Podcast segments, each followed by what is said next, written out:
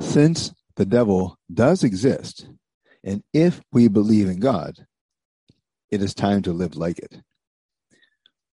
We can pretend gravity doesn't exist, but it won't keep us from falling if we jump off of the tallest building we see. And we can insist that we were not created or designed, and that there is no plan or purpose for our lives. But just stating that does not mean that it is not true. The devil is God's enemy, but in no way imaginable is he God's equal. He cannot kill or affect or harm God. So the next best thing is to go after his children.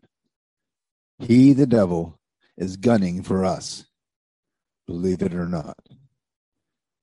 Ignoring his reality only gives him full and uninhibited access to us, and to our minds, in our lives, and our plans. Living like he exists and like we believe in God begins the process of putting him in proper perspective in our lives.